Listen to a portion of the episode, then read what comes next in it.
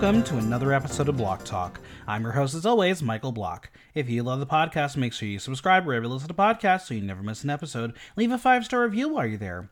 I'm so excited to share that this episode is brought to you by our friends over at Motto. Motto is the new no nonsense hookup app for gay and queer people. Hookup apps have become a staple in queer culture, but they also come with bullshit. Headless torsos, blank profiles, catfishing, and endless scrolling of the grid for hours. We've all been there, but on Motto, Every profile is verified by a real human, and every photo has a face. Motto sends you daily matches of people who match your interests and kinks. There are no fees, no ads, and no nonsense. Get Motto today by going to tinyurl.com slash mottoblocktalk or visit the link in my link tree. Motto, gain queer hookups without the nonsense. And as always, follow me on Instagram, Threads, and TikTok at Michael Block Talk, on Twitter slash X at Block Talk NYC, and visit theaterthenow.com for latest news, reviews, and interviews.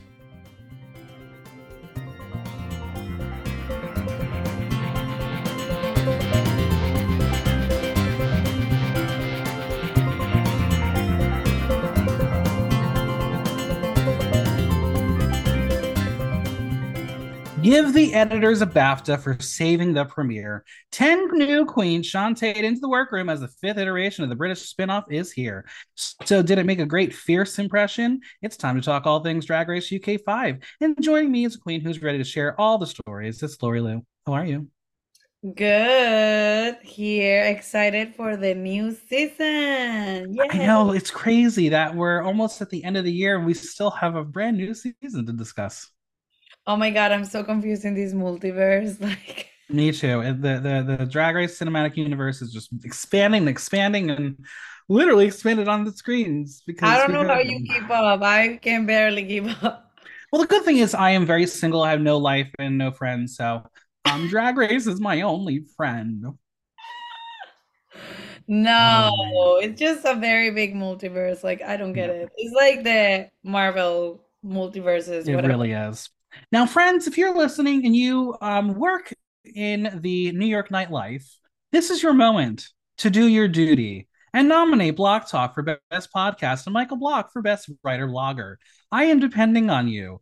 I would like to be nominated again, most likely lose for whatever, either 11 or 12 times, but I want the nomination because let me be the Susan Lucci of the Glam Awards. So, friends, please nominate me. Thank you.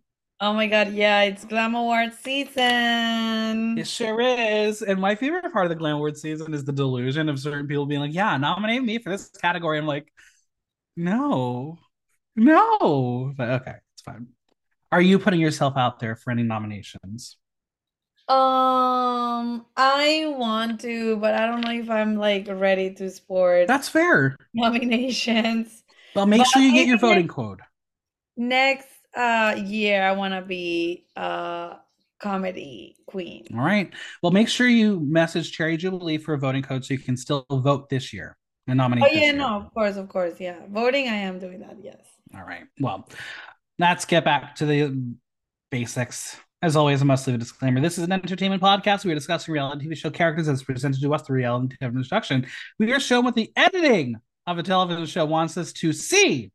We react to what is presented. Yes, these are real people. And they give an opportunity to go on television to share their craft, but they've also put themselves in a position to be discussed. What is said on this podcast for entertainment to discuss reality television show. Now, I emphasize those words because, friends, if you know the tea, you know what ha- happened. And like I said, editors, bravo, bravo just as a warning, we will discuss some of it in terms of like, why did that seem weird, or why are they not showing this full screen? We're going to discuss it, and we'll and we'll go and hypothesize.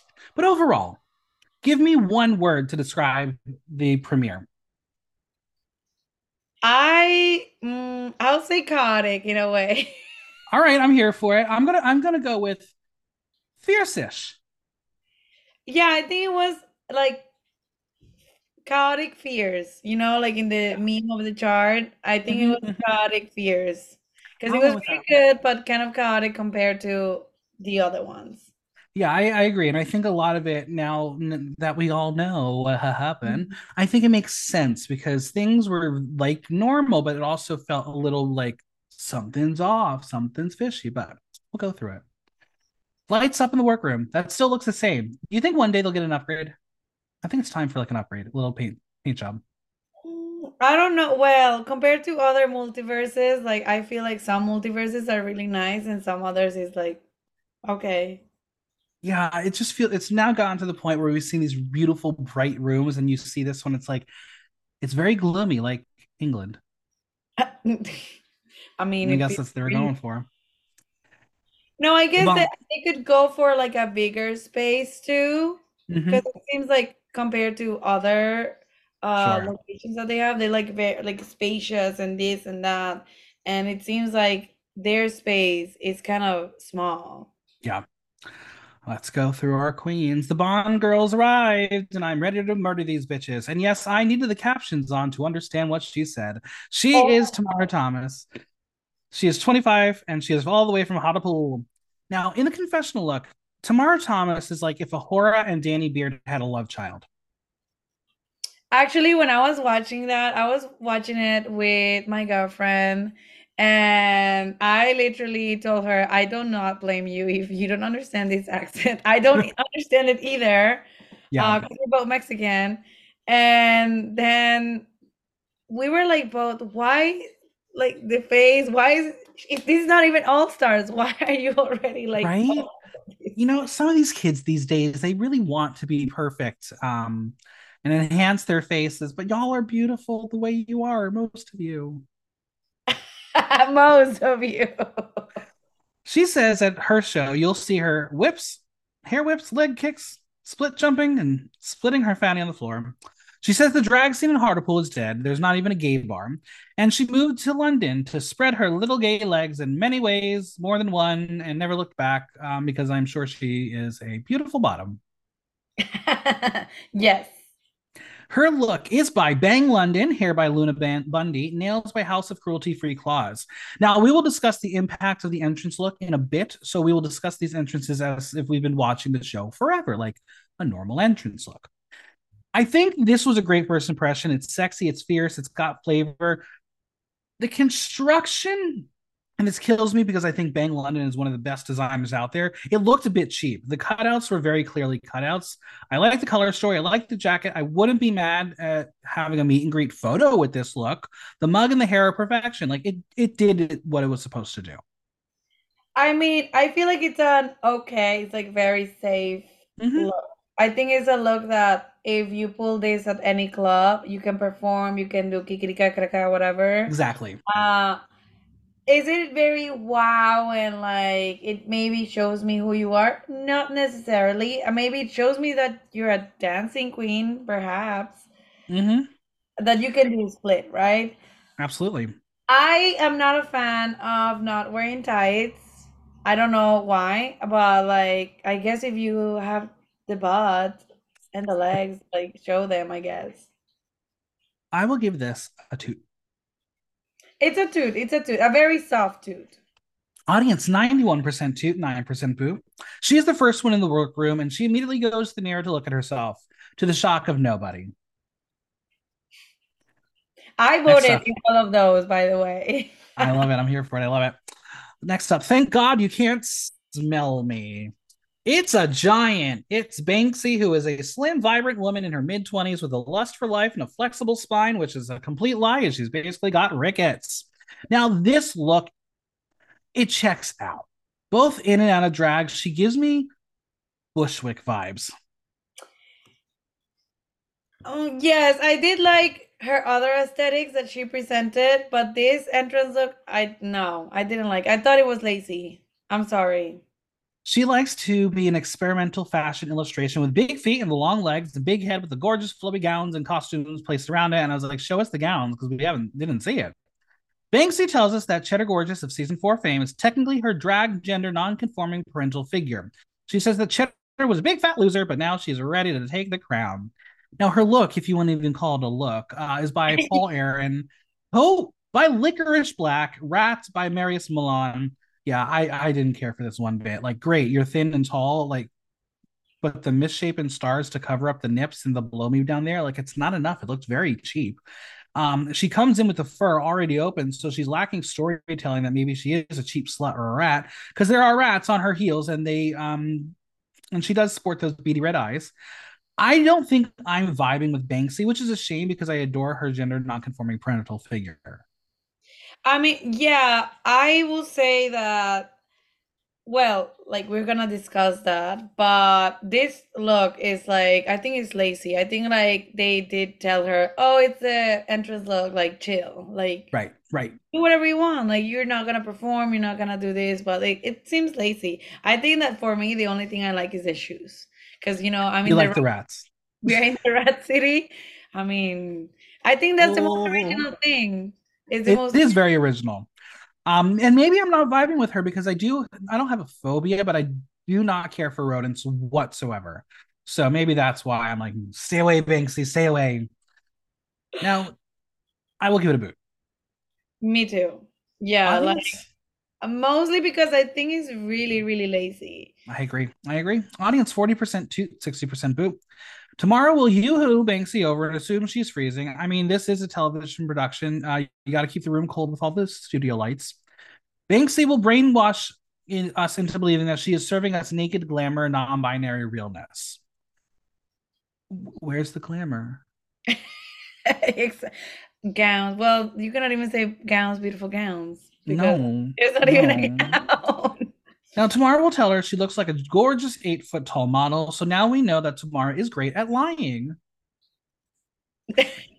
Banksie reveals she is from Manchester, while Tomara shares that she is the Northern girl as well. And Tomara tells Banksie that she's already her favorite, while Banksie reminds her she is the only one there, so it's fine. Completely fine. Literally. I mean, I know this just like the first ones, but there's a lot of Northern girls. There really are it's hard for me because it's like your accent. ears. I have I have accent, but like, damn, I have to work. I agree. I agree. Let me hear you say, "Hey, oh, Miss Carter." It's Miss Naomi Carter. She's 23 from sunny Doncaster, aka Dirty Donny. She tells us there is not much of a gay scene in Doncaster, so she had to pack it up and move to Hull. And friends, I'm still waiting for the map of uh, Great Britain so I can figure out where everything is. Well, I actually did travel a lot in England and Oh yeah? yes, I was there for like a bit. I was in Europe for three years. Uh, that's actually that's why I love the other the German because I speak German. Uh, okay, well, good to know. We're gonna have you on the podcast for that soon. Um, I went to England because I have friends there, and England is kind of like I'll say like Texas because I used to also live in Texas. It's full of like really small towns. So yeah. they say all of these little towns, and it's true what they say. Like there's one gay bar, because yeah. no one's there. Like no yeah. one fucking there. So you do need a map, even if they tell you like, oh, I am in this area, this area. No, tell me what is your closest fucking city to you. Right. I mean, I still get confused when they say like um parts of London as like their own city, but I was like, no, but it's all part of London. And I was like, try to help me relate it to New York and the boroughs. And like, yeah, that's closer to what like the areas of London are. I was like, oh, okay, yeah, okay, well, I get that. Yeah, like London, like Camden is more like, mm-hmm. like Brooklyn or right. you know, stuff like that. Miss Naomi Carter's look by Call Me Sophia.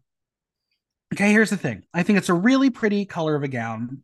The construction it's a bit obvious if that makes sense. You can see the pieces and elements that made the gown.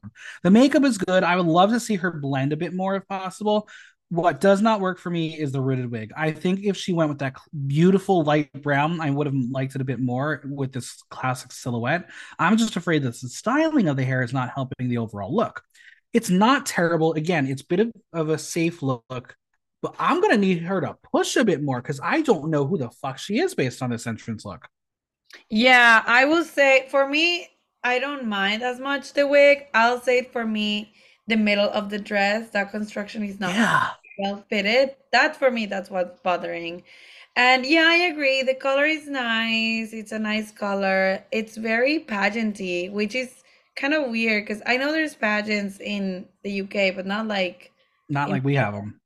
Yeah, and she looks like a Texas pageant girl. She sure does. I'm gonna give this a soft two. Yes, me too. I think it's it's nice. I I'm not a fan of the fitting in the middle. It could be tighter, yeah. but overall it's it's better than the other one. Audience 45% toot, 55% boo. Now you may notice that Naomi will say her entrance line, we'll get a quick confessional, and bang, she's at the table. No running or screaming toward her sisters. So my conspiracy theory is that sitting next to Naomi is our edited out queen. I do not have confirmation of this. I only speculate because the nails that you will see in a very tight shot of Naomi and Tomara don't seem to be the nails on Banksie's hands, and there is a quick glimpse of black hair. Internet sleuths, do your work. Is my conspiracy correct? Editors, if it is, you're doing a very good job because we would never have known there was another queen in that room at that moment. She will tell the girls that she is from Doncaster, where they have one gay bar that's not very busy, and Tomara says it's better than Hartlepool because at least they have a gay bar. Banksie will correctly guess that Naomi's name derives from Naomi Campbell and Beyonce Carter. Very simple, but Naomi will say that she sounds more like Jay Z. That that pretty much checks out. She's got a good personality. I will say that.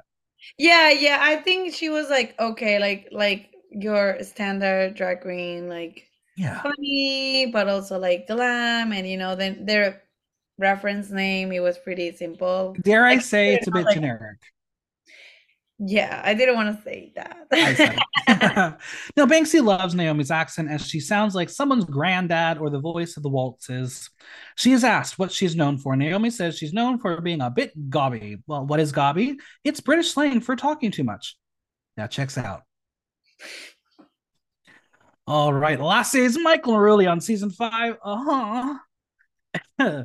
it's Michael Marouli, and there is certainly work done on that face. She is a daft camp yeah. Geordie bastard with a heart of gold and a flair for the dramatic at the ripe old age of 39. the oldest queen on Drag Race UK. Yeah, well, I'll say that that season has a lot of plastic surgery, a lot of plastic. They do. They do. She says the reason she's not called Patio Doors or anything like that, she is Michael in and out of drag call her she, call her he, as long as you call me. I was like, okay, you practice that line. I like that. No, but I agree with that. I am the same. Like you can yeah. call me whatever the fuck you want. Just call like say my name. Exactly. Look by Ilaria Lepore, hair by Marcos Wigs. This is a walk around look at best. It's very simple, but the way she sells it, I kind of am buying it. That being said, she's giving me India Ferrah vibes with the silhouette and the hair. I think the chains on the top are not matching the gold shoes, but that's just me wanting conformity. This is just very safe and comfortable. Yes, I agree. I like the chain idea. I just I the fit is weird for me. I do like the wig, and I love Marco. Like, I would love to have a Marco wig. Right? They're good. They're yes, but yeah, the outfit it it's safe too. Uh, I don't think this was ever thought about to be used like in any other situation because of Correct. the. I like the chain idea, but I can just imagine trying to do a split or anything in that, like dancing, and you no. are world. I'm gonna give this a boot. I don't. I, I think I. I think she can do better. I think she can do better, but it's not hideous for me. I'll put it like very, very soft toot. Audience very conflicted here as well. 47% toot, 53% boot. Now, as Michael is posing, the queens will say she's got big hoops, to which Michael in pose says, All the better to sit on your face. But the oop is there is a from behind shot of the girls where there is a mysterious fifth head. Okay, the editors did their best to try to distract us, but I caught it. I got you, girl. Um, now she's asked how long she's been doing drag, and she reveals it's been 15 years. She is an all-around entertainer where she hosts, performs, sings, and does comedy. Tomara says that Michael has been doing drag for 15 years and she's never heard of her before. Well, child, that's because you're an egotistical Gen Zer. I'm so mean. I'm so mean. Meanwhile, Michael is like, I follow Tomara on Instagram. She don't follow her back, but she will after. But hashtag blocked. and people, if you are listening to the podcast and I don't follow you back, I am sorry because Instagram has like a limit of follows, and I've apparently exceeded the limit, and I can't not Oh my god! Don't, right now. Don't get me started. Like, please don't let anyone like get caught up on Instagram in general. Like anyone listening, Instagram is so weird. It has a it weird really algorithm. Like the other day, I found out like it has sometimes it unfollows people that you actually want to follow. Right. It's oh, insane. Yeah. It's like I don't know, like Instagram is weird, and then keeping up with that, and then like you're like shadow banned for random reasons. Like it's so weird. So I don't know. I, I wouldn't get like offended if that yeah. happened. Now, Michael doesn't think the girls have a clue who she is, just bewilderment in their eyes. And I say use that to your advantage. If they don't know what you're capable of, like play up on that. Yeah, I mean, I I think that's a good strategy. Like, I'll, you know, that's something that I've noticed in all the multiverses of Drag Race. A lot of girls like go there and say like, "Oh, I am like this queen," right? I would not say shit. I'll say I don't know how to do anything. Yeah, I don't yeah. shit. I don't know how to do anything. I'll like even I'll just say I don't know how to paint. So like no one expects anything from me and is, you know. That's a good strategy. Michael will tell the girls that she's from Gran Canaria and asks if anyone else has performed there, and none have. So, for those who haven't been to Gran Canaria or know of the legend or curse of the Gran Canaria Islands on Drag Race España, she tells us it's basically a concrete gay jungle, and at night, sun, sex, sangria, and filth. Sign me up. I know. I actually I found it very weird that Gran Canarias is not doing well because I don't know if you've seen their their pageant, the pageant that they do. Oh, I've seen clips. It's oh boy. Like, it's wow. So to see them not do great is like these are great performers. It's true. And they have very extravagant, androgynous drag. I blame the hobbies, but whatever. now, Michael tells Tomara. I think right like, in. Go ahead. Yeah, no, I I think like their their drag is sometimes more like show based and maybe not sure, like sure. the challenges that they have in drag race, you know. But other and than that, you know what? So, sometimes you can be a great drag artist, but not necessarily good at the game of drag race. Yes. Well, Michael tells Tomara she would fit right in in the Gran Canaria. Um, I bet she would. She would be the pass round bottom for sure. Next up. Heathcliff, it's me. I'm Kathy. I've come home. I'm so cold. Y'all, for those who didn't know why there was a rattlestick sound effect and why no one was sure what she was saying, those are lyrics to Kate Bush's Wuthering Heights. It is Kate Butch. She is 26 years old and she is the biggest dickhead in Derbyshire. Um, uh, she's the biggest nerd to ever be on Drag Race, and I bet she has a lot of leather-bound books in her library and drinks scotch and whiskey. Um, that confessional look was completely unexpected, but it was so British. I I I chose this. so Kate Butch describes herself as the Comic Sans of drag, instantly relatable but ultimately tragic. She goes on to describe it as your mum's friend Sue, who's just discovered memes and then immediately had a nervous breakdown. She is very much an old soul in a child's body. She is mainly yeah. known as a stand up comedian. She doesn't do what a lot of drag queens do and put on a wig and dick her out in a pub and be mean to people and call that stand up. She calls that her off day. Okay, so she's got jokes, and that's kind of a joke that I would make. And I do all the time. Sorry. No, I like I like funny. Like for me, the Comic Sans, I like died when I heard that. I was like, bitch, shut up. I like that, and I mean, I like a funny queen. It's just, it's like I will describe it that she's like the that joke of drag instead of the Comic Sans. Yeah, yeah, absolutely. She tells us that she is not your classic pretty, gorgeous, model esque drag queen. She is the dinner lady from down the street with a fleece with a picture of a wolf on it. Her look is by Kate, hair by Style by Vodka, jewels by Crown Jewels UK. This look is very old school and very Jinkx Monsoon from the silhouette to the hair. I love the colors and the use of the velvet in the lining and the shoes. The maroon does pair well with the ginger hair. I'm not loving her makeup. I'm not sure if it's because of the shapes or if it just feels incredibly flat. She doesn't really give you levels or volume. I do think stylistically, I'm very intrigued, and I feel like she and I would get along. But in the world of drag race, I'm a bit worried.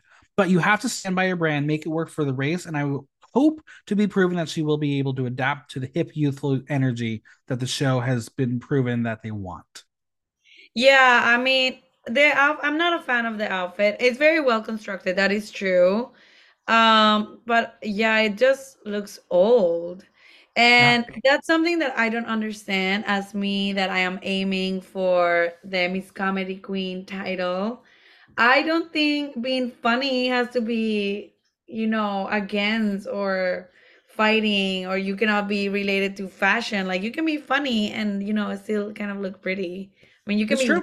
and pretty. So I'm I don't give her yeah. why they separate that. Like I can uh, the same with the the makeup note. You can paint pretty and still be funny. The fuck. It's true. I'm gonna give her a two. I think yeah, I just I hate that bow. That bow is disgusting. It's so bad. It's Audience 69% toot, 31% boot. Now, as she stands there posing, Michael will ask if that bow is in her hair or if she's just happy to see them. And she says both. So she's witty. She's very quick, which is very important on this show because you need to be able to banter. Now, we will see our first interaction between her and Michael, where she tells us that she's Kate Butch, like the singer, but with a T for legal reasons. Mm, mm, mm. I'm sure the real Kate Bush would be like, I love the tribute, even though you're a weirdo. Well, yeah, but I like the the butch, you know, the mm-hmm. it's funny. It is. It is a funny thing. Now, after the confessional about her stand up, we cut right into her saying stand up nonsense situation. And it's a weird cut because I have to assume the editors had to edit out the queen who asked her the question, What do you do? She'll say that her comedy is award winning. Maybe to which Michael is like, Was it first prize at Crufts, which is a dog show for those who don't know. But Kate jokes back that she has won second prize in a beauty competition on six games of Monopoly, and I don't know what that meant. Me neither. I was like, uh, I don't know, and also I was like a beauty competition. Okay. She is representing the famous town of Buxton, Derbyshire, which has some famous water, um, the spas. Apparently, people go there for the spas and the good water. Mm. All right. Kneel for your goddess. Yeah, it's Cara Melle. She is 26 and from London, but actually from Atlanta, Georgia. She says she is quite well known as she is high energy dance performer. She can sing, she can dance, she can do whatever the fuck you need her to do. I love her so much. Same. She ate since the moment she stepped in. She ate. Here by Sebastian. This is how you do it. Move over, Miss Carter. This is the Beyonce we wanted. This is a warrior diva. The hair is exceptional. The garment looks like armor. It is a beautiful color story of this honey gold and black. The warrior staff could have been adorned a bit more for drag, but she stomped in, and the girls knew it might be over before it began. And that ass. This is how I make a great first impression. It's giving me Sasha Colby PTSD. yep. But no, she ate the entrance. Like, wow. Who would you take in a lip sync? Cara Melle or Sasha Colby? Um, no, Sasha Colby. Okay. Okay. You know That's what? Maybe one day we'll see it. That's my wife. I'm gonna give this like a toot. No, these are two. Absolutely. Like she ate. She fucking ate, and I was like zooming to the picture, and the way I don't know if it's fake leather, but the construction looks beautiful, and they so have good. like all of them had all the studs. Like mm-hmm. I think they like hammer them. They look so good. It looks incredible. And the wig, I, the wig looks human. I don't know. Oh, it has to be a human unit. Absolutely. I don't think this girl does anything but human units. Audience 87% toot, 13% boot. She turns in the screens. What? Of course, I know, right? I'm a little shocked there. They know of Caramel. Banksie says she is Beyonce and is an absolute trans icon of the UK drag scene. And we have a little interaction between Cara Melle and Tomara Thomas, who fancies seeing them there together. Cara's told her when she sees her, it's on site. And we will learn a lot about their bond later, but think of it more as a, a taste of horror roommate situation as opposed to a love interest situation. Now, Cara says, unfortunately, she is a housemate with Tomara, to which Tomara stomps back and says, that's what she hears at night, thumping. So apparently, um, Cara Melle gets around. I mean, call- fierce callers. I when I was looking at that, and they said like, "Oh, roommates or whatever," and like, "Oh, these bitches knew that they were like they were gonna see." I mean, you, obviously, like you can't be making like twelve dis- looks in your room and be like, "Um, what are you doing?" Because I'm doing the same thing just for fun. Yeah, or like being like, "Hey, I'm going on vacation." Guess what? Me too. going on a cruise. Now, Michael will detect an accent. And the Americans are like, how rude. But really, it's just the Northern Americans confirming that it's an accent because we Americans from the North don't have accents. It's the Southerners. Uh, well, I cannot say anything about accents. I know, but... I know.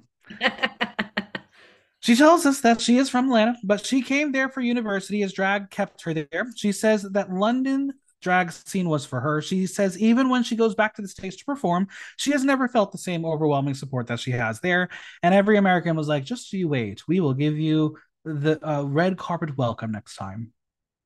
Uh, well, I I actually identify when she said that because mm-hmm. I mean I felt the same with Mexico. Like, uh, yes, I started dragging Mexico and all of that, but I feel like now my house is here in New York. That's fair. That's fair. Back here. So I kind of like when she said that, I was like, you know what? I feel that. I I get it.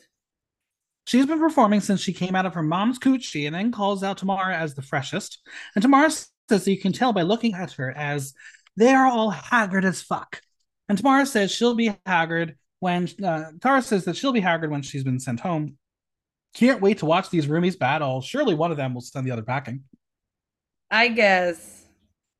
Well, I have high hopes for Cara Melle. Me too. Me too. All right, here's one of my favorite entrance lines ever. The toilet's blocked. It's Ginger Johnson. yes. Oh my god, yes. She is a helium balloon in the shape of a woman. And she is 34. And based on her confessional, I look good for my age. Oh my God. And I'm older than she is. Oh, wow. Ginger is inspired by some of the amazing women that she grew up around in the Northeast, like the lady that ran the paper shop, the ladies in the Red Cross shop that let her try on dresses after school. She has been doing drag for 15 years, where she is a writer, director, puppeteer, and known for being able to eat eat 10 inch hot dogs in two and a half minutes. Good for you. How did you learn to do that? I mean, you sometimes learn stuff. I learned how to balloon swallow for a number. That's fair. That's fair. I mean, I don't think eating hot dogs is a drag show talent, but maybe it is in England. I don't know. Or maybe uh, she was talking about other kind of hot dogs. You'll be impressed. I've seen a number where the talent is making a sandwich and eating it. Listen, I'm here for that. I love food. Her look is by Ginger, hair by Venus Envy, jewels by Mark Bowen, stage jewels. I love the camping classic drag that Ginger brings here. The hair is styled so well, and the ginger color is so bright and vibrant. Perfect branding. The look is giving you a very old school silhouette with all the sparkle you could want. I think the use of fuchsia and orange on a green base brings you so much dimension. I will say that the cut at the bottom of the dress is not my favorite. I'm not sure why the asymmetry, but listeners of this show just know that I'm just not an asymmetrical girly. I like this. I know what I'm going to get from her, and I think that's important in an entrance look. Yeah, I I agree with the like the cut, like the spiky whatever. I don't like it, but other than that, the dress is gorgeous and the I don't know if they're stones. I think they're stones. Uh they're beautiful. Like if it was like a regular cut, I would have won this dress. Or not, yeah. you know, even like if it's asymmetrical like from the thigh to to the knee, but like all straight, mm-hmm, I would have mm-hmm. loved that too. I just don't like the spiky cut and whatever. But other than that, the wig is perfect. The dress, I like it in, in that area. I would just say I'm not a fan of the makeup that much. That's fair. That's fair. I'm gonna give her a two. A two two. Audience 62% toot, 38% poop. Now, Michael from the Peanut Gallery will say that red and green should never be seen, to which she's corrected that uh, that's not red, that's orange.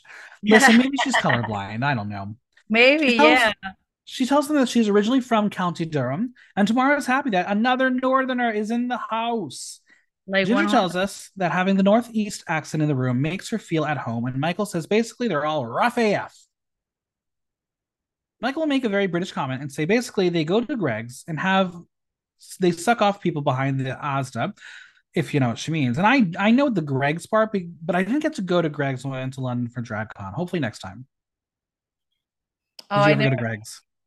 No, I didn't. Um, I was more in Birmingham, mm-hmm. when I was there because I have friends there. And London is, I mean, I know this complaint is gonna sound so stupid living in New York, but London is so expensive. it, it, it's, it's, it, you're right, it is. Banksie will ask what they can expect from a Ginger show, and she says all sorts of things. She writes her own shows. She tries to be the star of her own show. And Ginger is so happy to be there and notes that the room is so pink, like a migraine waiting to happen. Whereas Michael says, it's like a big mess bumhole. And some of the girls are like, my bumhole is not that color. they wish. They wish. Well, this isn't the drive through, but I'm still about to eat. Hello, world. It is her, Crystal Versace with a personality, DeDeLicious. At the age of 20, she says she is the ultimate MILF of drag, and the kids are at Darren, so she's here to have a good time. Again, another one who's like, I don't care about my age. I want to be an old person. No, you don't. Your kids, stay young. Don't Literally. get old. It hurts. I know, I know. I have like some of my kids because like I work with children. They're mm. like, I want to be an adult. I'm like, you don't. You don't know what you're doing. Mm. No. Now, DeDeLicious is first and first and foremost a performer, silly and have comedy elements. In London, she has a very strong drag family where they run Soho. Not sorry about it. Her look is by Dee Dee, hair by Flesh, another fabulous drag artist in London. This is how you do it. You serve high drag with good hair, stamp, mug, and personality. I love the blue and gold. It pairs so well together. It's a very classic drag silhouette rather than a youthful fashion moment. I love that the cat suit goes right into the heel. The lining is exceptional, but I just can't get past Crystal's face on her face. I hope she will be able to play around with it. Um, like there is even an ode to like blue hydrangea, but you can't tell me like it's because they all came up around the same time and played in drag around the same time and learned from the same videos. Yeah, I I do see the resemblance of like their family resemblance yeah. in the makeup. Like if it wasn't because she's slightly not as a twink than Crystal, yes. I would think that's Crystal, honestly. Yeah. Um and the thing is, Dee Dee's not big. Crystal's just that thin. No, I know. That's what I'm saying. Like Eh, well, yeah, Crystal is a fucking. she like when I met her, I was like, I, I, you, thirteen of you could fit into one of me. I know. Well, I met her at Pieces when she was like visiting here, uh-huh, uh-huh. and I think the most, the fattest thing I saw on her was that filler in her lips. Literally, literally. Uh, this look is a two. I really liked it. No, it is gorgeous, and their wig too. Like everything, I don't see anything wrong. I mean, the only if I had to pick up on something is that I would like her own style of makeup. I agree. Audience 90% toot, 10% boot. Banksie will call out delusional, and it's already starting. She will sit down and tell the girls that it wasn't her makeup day. And I'm like, oh, we're starting the pity party for someone who deserves no pity already. I see how it is fishing for compliments. I hate when people do that. I hate it. I hate it so much. I don't even, I cannot even take a fucking compliment. She will tell the girls that what she is most known for in terms of drag relations, she is the drag sister, not daughter of Crystal Versace. No pressure at all. They have known each other uh, each other since they were 11 years old, and I hope that Crystal signed off on that baby photo that they used of the two of them. Oh my God, precious little future twinks. Oh my God. Can you see that when you're a child? Well, yeah, no, you can. You can. Yes, you can. Oh. She tells us that they came to London together and they went on their own journeys, but she thinks it's time for her to take her own crown. She will tell the girls that she this is her passion and drive and has done the most sacrifice for this, and she's here now. And I, I'm shocked none of the other girls were like, "So we didn't sacrifice anything." Okay. I will say the only uh, something that it's a trend. I know it happens not only in UK, like the UK franchise, whatever why do you name drop? Like, why are you putting this pressure to yourself? Like, okay, you can say like, oh, I'm from this family, but then like insisting like, oh, I'm like this family, this family. Because I think the producers told her to do it. I mean, yes, but like because well, what's interesting right now we've had our three connections and tomara is the only one who's not mentioned that A'Whora is her sister yeah, like those type. Uh, I wouldn't say it. Like maybe I'll say it like later in the game. Exactly. Exactly. you set yourself for like maybe failure because I'm sorry. I will. I'm gonna compare now. Um, the delicious to Crystal. You know, It's- I'm gonna true. compare her, and if she doesn't do great, I'm gonna be like, bitch, she won. What? Exactly.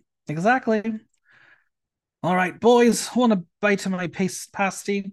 She is Vicki Vivacious. She is 36 years old and she is a cabaret queen of Cornwall. Now, as a fellow 36 year old, damn, I look fucking good. It's a I'm gonna it's say I'm gonna I'm gonna say something about Vicki out of drag. I usually like younger boys. I'm not mad at Vicki Vivacious. She's very attractive. I think Vicki, yeah, it looked good out, out of drag, like compared to other ones. Do you think me being attracted to a fellow 36 year old is my, the growth that people have been wanting from me? I I cannot say anything because I'm the opposite. I like people, so That's fair. I mean, Vicki my, does. my Okay. girlfriend is 36, so Oh, four, 34. She's gonna kill me. you didn't even know her age. Oh She's gonna no. punch me right now. All right. Well, Vicki does six to nine shows a week and also performs in the barracks all around the country for the armed forces. She likes to think of herself as a sexy drag Vera Lynn. Now, drink anytime she mentions performing for the armed forces. You might be drunk by the end of this episode. Yes. I I know they say that comment later, but she does look like Bianca, like a like a white Bianca. it's true. She says the biggest misconception of her drag is people think she's got a stick up her ass as she is slightly regimented. Maybe it's the military as the barracks boys are rubbing off on her and sticking that stick in her. And yes, take a drink. Her look is by James McAvoy Costumes, hair by Wigs by Brenda LeBeau, jewels by Mark Bowen Stage Jewels. This is fresh, it's campy, it's so much fun. I love the black and white. It's very dynamic color story for this very vintage inspired look. Going with velvet. Smart choice. I love the hair. I will say that I'm still trying to get used to her mouth. I don't know if it's the size or the shape she paints or the color with the liner. There's just something very cartoonish. I do think the heels being patent leather was a miss as they do clash due to the fabrics having such varying feels. But overall, I thought this was very well done. No, I I I do love her. For me, was I love Bianca is my favorite drag queen, so I she does give me a vibe. Uh, I do agree with the the makeup for her face, like her lipstick shape. I'm actually looking at her Instagram, and she does it. She not only overdraws, like she It looks like I know this is mean for me to say because I know a lot of my friends do the big overdrawn lip, but it looks like she ha- got something stuck on her mouth. Looks like she drank something and it, it's stuck.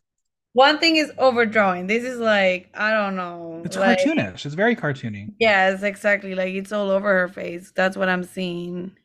And she uses a lot of highlighter under the eye. Yeah, well, I'm not mad at that. Like it's it's not It's very Bianca. Del Rio. Yeah, it's not bothering me as much as the mouth because it's like I kind of like it's what is bothering me about that is more the propor the proportion. Like you have Absolutely. like this proportion, this proportion, and that one is like slightly bigger than the everything else. Yeah. That's why it's bothering us. I think you're right. I think you're right. It's a toot though. This looks a toot. Yeah, it is. It is. Audience 84% toot, 16% boot. Michael will say, Why in the name of God is she doing here? She methinks that they have a connection. She knows her and thinks she looks absolutely stunning as always. She will tell us that she thinks Vicki's pasty probably tastes a bit like desperation and despair and old fingernails clinging on for dear life. All right. Have you ever had a pasty? No. Me either. I want to have one next time I go. Vicki will drop the voice for a hot second as she shares that she is the first Cornish girl to appear on Drag Race UK. She says this is a bit more glamorous than she's used to, as she's used to cleaning cow shit off her shoes. Now, I do know a little bit of the geography here because I know that uh, Cornwall is all the way to the west, Oh. all the way to the west, basically in the ocean. She tells the girls that she is a cabaret queen where she sings, acts, dances, tells a good dad joke. And I'm like, oh my God, I can tell great dad jokes. I do it every episode. they will put her on the spot to tell them a, ja- a dad joke and she blanks which is exactly how i would be if you asked me to do a dad joke i'm like i can't just recall them it's got to come out naturally Yeah, that, I feel like that's me whenever people are like, yeah, let's be like, let's do a roast. I'm like, bitch, I don't know you.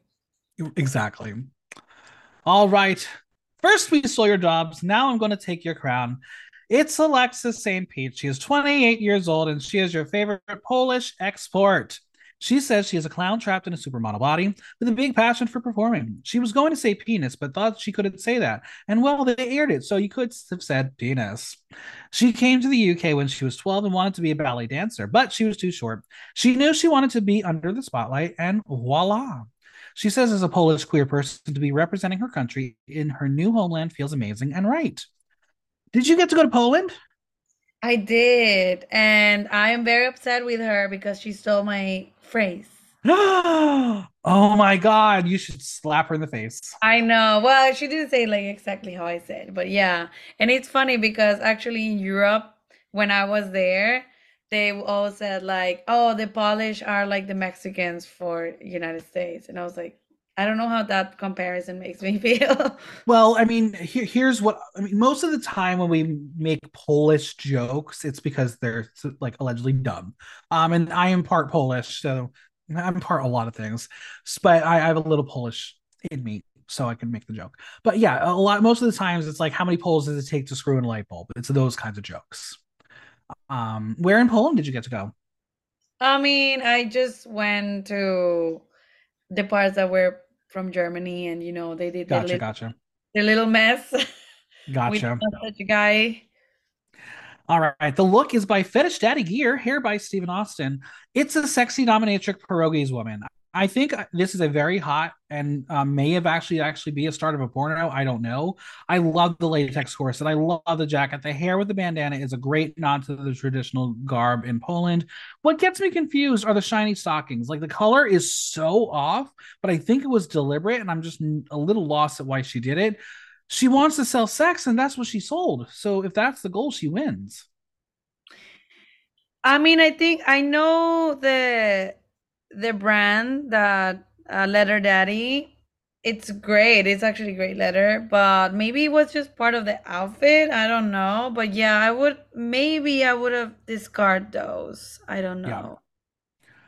this look But was other so than fun that, i'll give it a two I give it a two. Yeah. Other than that, it's like really good. And I actually want to shout out that makeup because it's really good it's so beautiful audience 90% toot 10% boo kate will mock her from the side and tell them to put a black light on that and they'll see some stains i bet they will um i don't know if you saw some of her photo shoots on instagram but um i'm not jealous at all that she had like 12 fucking sexy men in harnesses just touching her Oh, oh, yeah, yeah, yeah. I see it yeah now.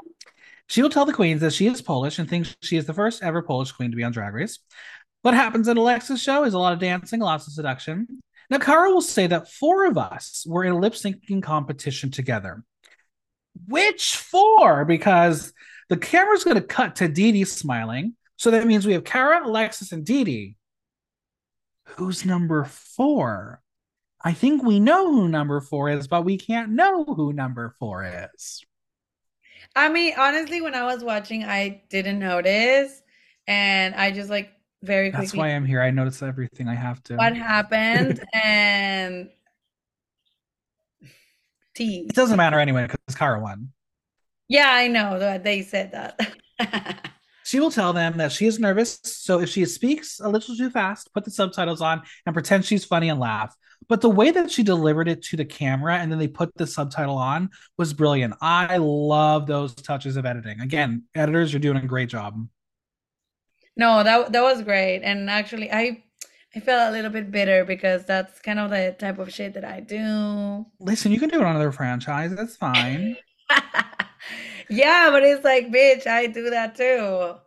I The normally alarm. do that in my low budget. I said like we actually we don't have the budget. We cannot add subtitles because I we love it. I'm here for have it. the budget.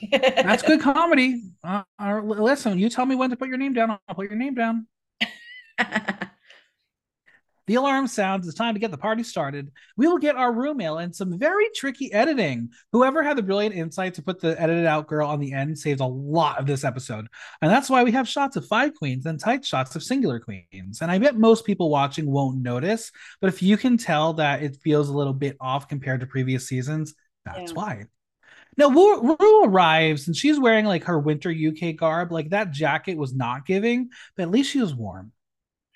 I for me with Rue, it's like he's giving me this older granddad who wants to be yeah. like cool, like I'm a cool mom, whatever, and trying to do this slang, and it's like him trying to speak the the accent is like, please stop, don't do it. It's funny. It's funny. Now we're gonna get someone to say that meeting RuPaul is like meeting Kermit the Frog. Do you think that's a comparable thing? What? I know, right? Kermit the Frog is so cooler. No, it's I'm kidding. I'm kidding. You know, he's a puppet. We learned that a thousand applied to compete, but their charisma, uniqueness, nerve, and talent snatched their attention, and their breath had a little something to do with it. Ew, that line? That was gross we find out that the winner will receive a crown and scepter from a company revealed later this season, and the champion will create their very own series produced by the twisted minds behind RuPaul's Drag Race. And please note that the aftershave with Danny Beard is her winning show, and the one she says people actually want to watch. Shady. Did you watch Keep, Keeping Up with the Crystal Kardashians? No. Um, did you watch Tartan Around? No. Did you watch the Vivian one?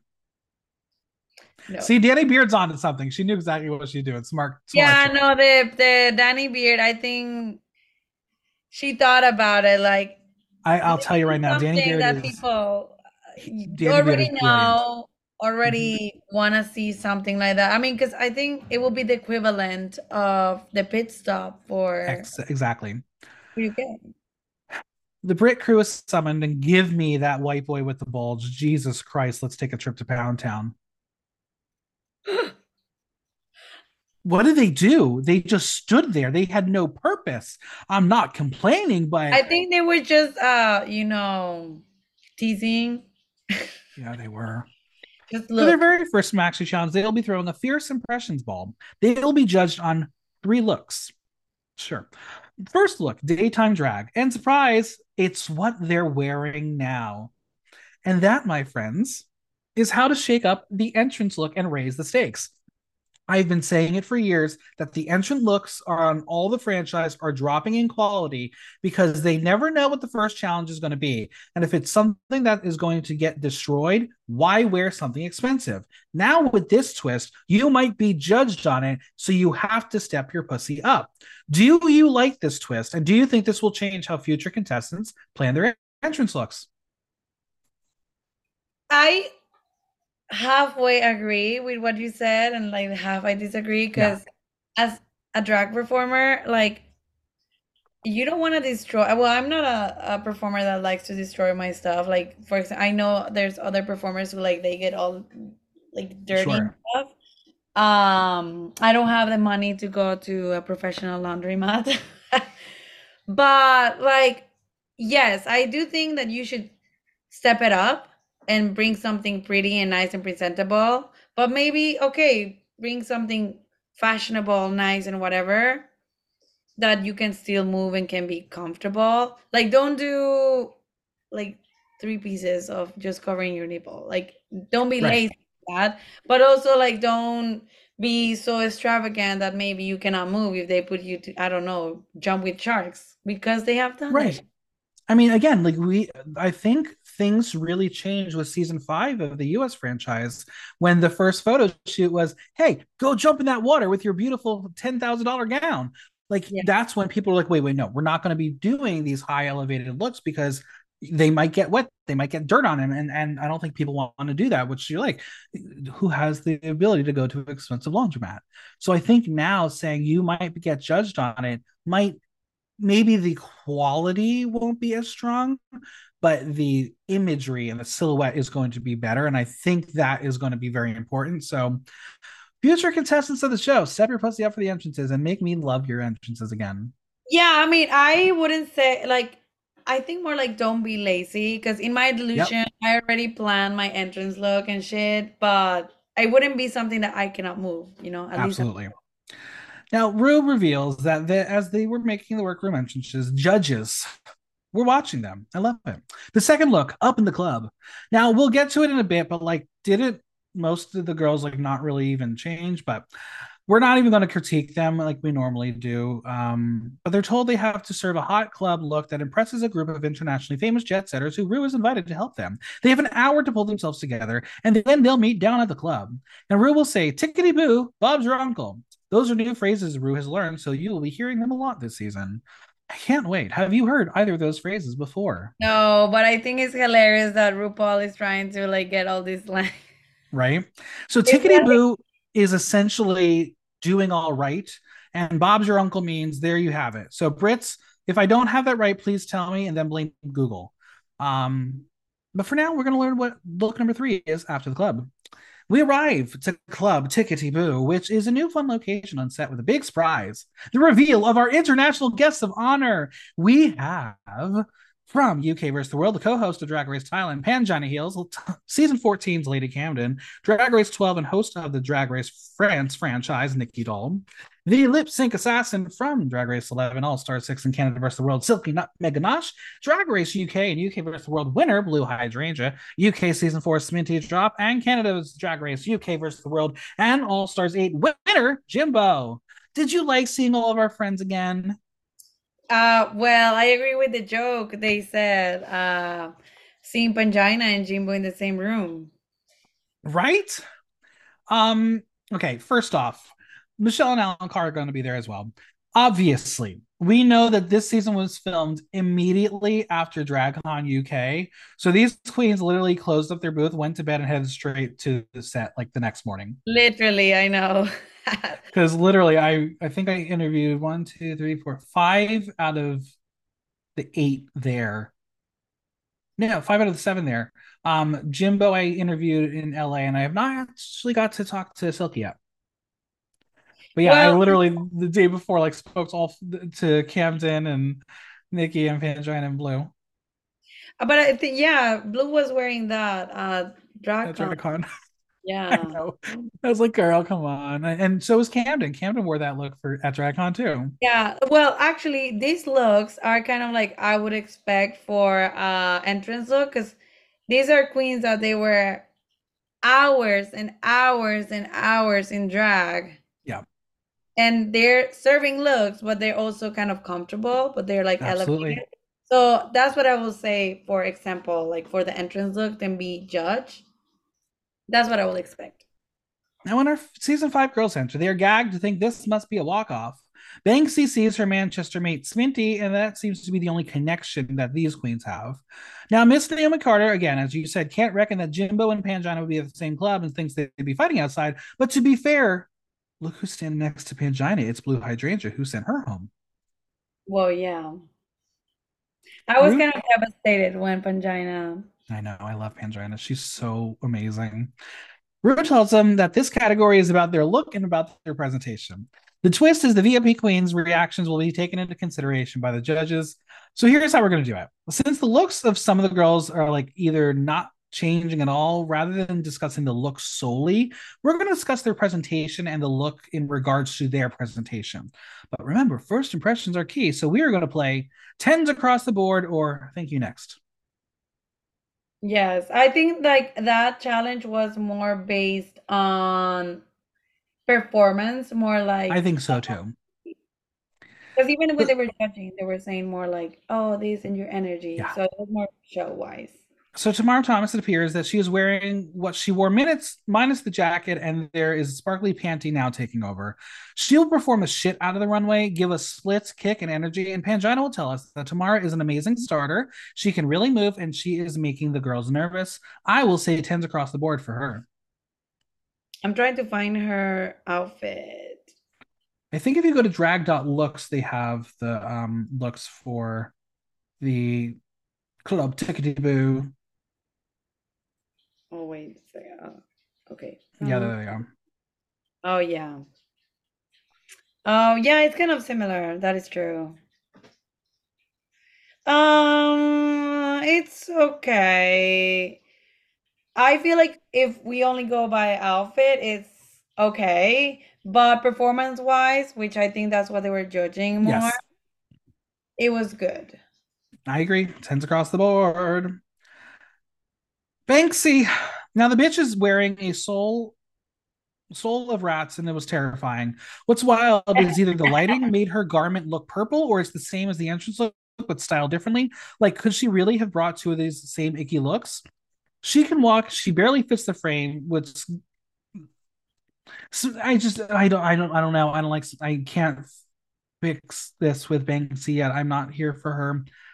Sminty tells us that Banksie is one of her Manchester sisters, but says that she's got a runway right now and she's not using it. Um, yeah, it's a thank you next. I agree. Yeah, again, the most exciting thing are the fucking rats, and that's saying a lot. Yeah. Miss Naomi Carter, she completely changed looks and is serving the same very basic dance attire in the same color story, um, living in the purple world. She's serving you a typical drag queen, giving us energy and movement, but nothing too extraordinary. And Silky says that she's amazing. The mug is stamped that, which she says is what we say in America, that it's signed, sealed, delivered. Um, again, I think generic is the word that I'm going to use for Miss Naomi Carter. Yeah, very standard. Um, I didn't like that outfit actually. I hate it. I think I like it from the waist down. I don't like yeah. the part. It's like really weird. I'll give her like a very very soft, maybe like eights across the board. Mm, I'll give it like a ten point five. I mean a seven point five. Michael Marouli, Newcastle in the house. Now I'm really getting India Ferrah vibes, and also this should have been her entrance look. It is so much better. Yes, this I love. I fucking love. I know she didn't change the wig, and I understand that. Uh, but yeah, this outfit work. She's giving futuristic pop star, and you can tell that she's really strong at engaging an audience. I mean, that split was it. And Lady Camden says there is something about her look that it's giving her that fun and in Ibiza with her girls, and that is she's there to party. I'll give her tens across the board. I'll give her a nine. Just because, just because I know what the other girls did. That's fair. Kate Butch, uh, she has changed into something a bit more dancer and she will stretch to get ready for her campy routine. She will lose her heel, but recovers by picking it up and using it like a phone, which is how you do it. She did what she had to do to make it work, and Blu says that she is not a dancing and kicking and spinning and twirling queen herself, so she loved that she was giving them camp. Uh, I agree. That's a good feedback, but you're in drag race and get a fucking strap. Like I use a fucking strap. I do like the change actually. I like this outfit a little bit more than the past one. I don't know why she didn't take that horrendous bow, but okay. I know, right? Um, I'll give her tens across the board. Mm, I'll give her a seven. Ginger Johnson. So either they were instructed to bring a look that had the similar familiar elements to their entrance, or their entrance look had to have reveal elements to it. Either way, this was eerily similar. She will give some very basic and campy dance moves that you'd expect from a classic queen. A lot of strutting around. Not very impressive. Yeah, not very impressive. And I think like this outfit, I this one I don't like it. I like the print and like the fabric itself but and the combination of the gloves but again the ends with the spikes i don't like that finish and makes me hate it and yeah the the performance was like meh Jimbo says Ginger Johnson is serving Poison Ivy's older sister, and she is ready to get poisoned, but says the shoes are toxic. Thank, thank you. Next. Yes, I agree with that statement. I Cara Melle. A five. She is serving goddess. Like she knows how to give it to you every day. I am such a fan, and I'm excited to see this aura of precision and grace will do in the challenge. She can move and do it all. She will be a titan. Pangina says that she is giving everything in the face and the body. She says she is everything she needed to give the floor an STI. Great. Yes, I agree. Tens. Tens, tens, tens across the board. Next also, up, also the outfit. Yeah. Oh, stunning. I love the outfit. Like I'm I'm I don't agree with the boots, but other than that, the outfit is gorgeous. DeDeLicious will take the jacket off. She's now suddenly in a bodysuit of the same look. Um, poor Didi will dance and duck walk and fall flat on her back, which will then cause her wig to go smack and fall. Unfortunately, Didi is not trained in this moment to recover, as they are all trying to encourage her to push the wig forward, but she's holding on until she snatches it off, which was way too late. I will give her credit; she has boundless personality, but yeah, that was not good. Not a Yeah. good performance. Yeah, I like the outfit. The outfit overall, it was good, but yeah, like if it's gonna fall, just let it fall. Or fucking buy Spirit Gum. There it is. Um, Silky says, "What a tragedy! That's worse than Romeo and Juliet." Uh, thank you. Next, Yeah. Vicki Vivacious. She is the same color story in a completely different look and still looks very stunning. She is very campy, and the way she was whipping was very campy and wiping, and she really is silly into this minty drop. Well, yeah, in there, I think in this look, she looks even more like Bianca. Absolutely. No, she looks like Bianca and BenDeLaCreme had a love child. Oh my God, yeah, like they had a kai kai in a fucking orgy or something like that. It really looks like that. I will give her like a nine. Nikki will say that Vicki is the drag daughter of Bianca Del Rio and the doll from Saw. You want to play a game, which is very mean, but hey, it is October 1st right now, so happy Halloween, friends. Yeah, I know. Sminty will say that she is definitely twerking and stealing everything she has ever done in her life, and she says she was cute and will give her extra points for acknowledging her existence. Tens across the board. That was very funny. And finally, Alexis Saint-Pete is a, a, naughty, naughty girl. The way that she is serving Dominatrix, but clearly is a sub bottom, she knows her lane. She is a dancer, and I was impressed with her talents. And she smartly realized on this franchise pasties are the way to go. Put them on your nipples, friends. Well, I didn't like the the malfunction of it. Right. Uh, yeah, like just well, but that's more like practicing on it. Mhm. Like you don't use them regularly, but other than that, like the outfit is similar, but it's cute. Like I can see a drag queen using that at the club. Jimbo says, "Oh wow, Alexis Saint-Pete, more like Alexis Saint-Pete, saying those are some knockers." Uh, tens across the board. Well, yeah, she cannot say anything about this. Like that. I know, right? But. I think one of uh, Jimbo's tits is big as big as Alexis. Literally. Now, Rue shares that the third and final category is Fierce Impressions Eleganza Extravaganza, where they will have to serve a show stopping look that is quintessentially them. Okay. Well, they did it, and now it's time to claim their stations. And I love how all of their crap was piled up into one big blob in the middle of the workroom. Like, I hope they took the right bags because they all seem to have the same things. Now, Didi says the club. Editing. Yeah. Didi says that in the club was a nightmare and shares that this was not what she wanted at all. Didi reminds us the wigs coming off uh, is a big nope on Drag Race. Well, at least for the ones that RuPaul hosts. If you're hosted by Supremme deLuxe, ah, who fuck it, you can get naked on that stage and they'll still give you a lip sync win. Well, it should have So- been a no, to be honest. But I agree. Samantha Ballentines, you're lucky. You're very lucky that Supremme likes you. Anyway, anyway. Didi is not going to go poor me and is hoping that her look can save her, but it had to be her to have the first wig off. The girls will start to unpack as we see the beasts behind the wigs. And speaking of, Ginger Johnson is a beast with a furry chest. Did not see that one coming. Who would you deem as the trade of the season? Uh, the trade of the season. Mm, I don't know because they all have like plastic in their face. Well, I will tell you that my my audience for me, Vicki. My audience said Vicki and Alexis are the two trades of the season. I even did have a vote for Ginger. I was like, I think you're drunk. Miss Naomi Carter will be asked to be cut out of her corset. Uh, I guess she did not want to keep that no more, and she's really going to trust a sister with a scissor. Um, would you trust someone cutting you out of a look? Like, w- wouldn't you be afraid they might cut your wig? Uh, well, I have done that. I have asked people to cut me out of shit. I Things don't know. that you wanted?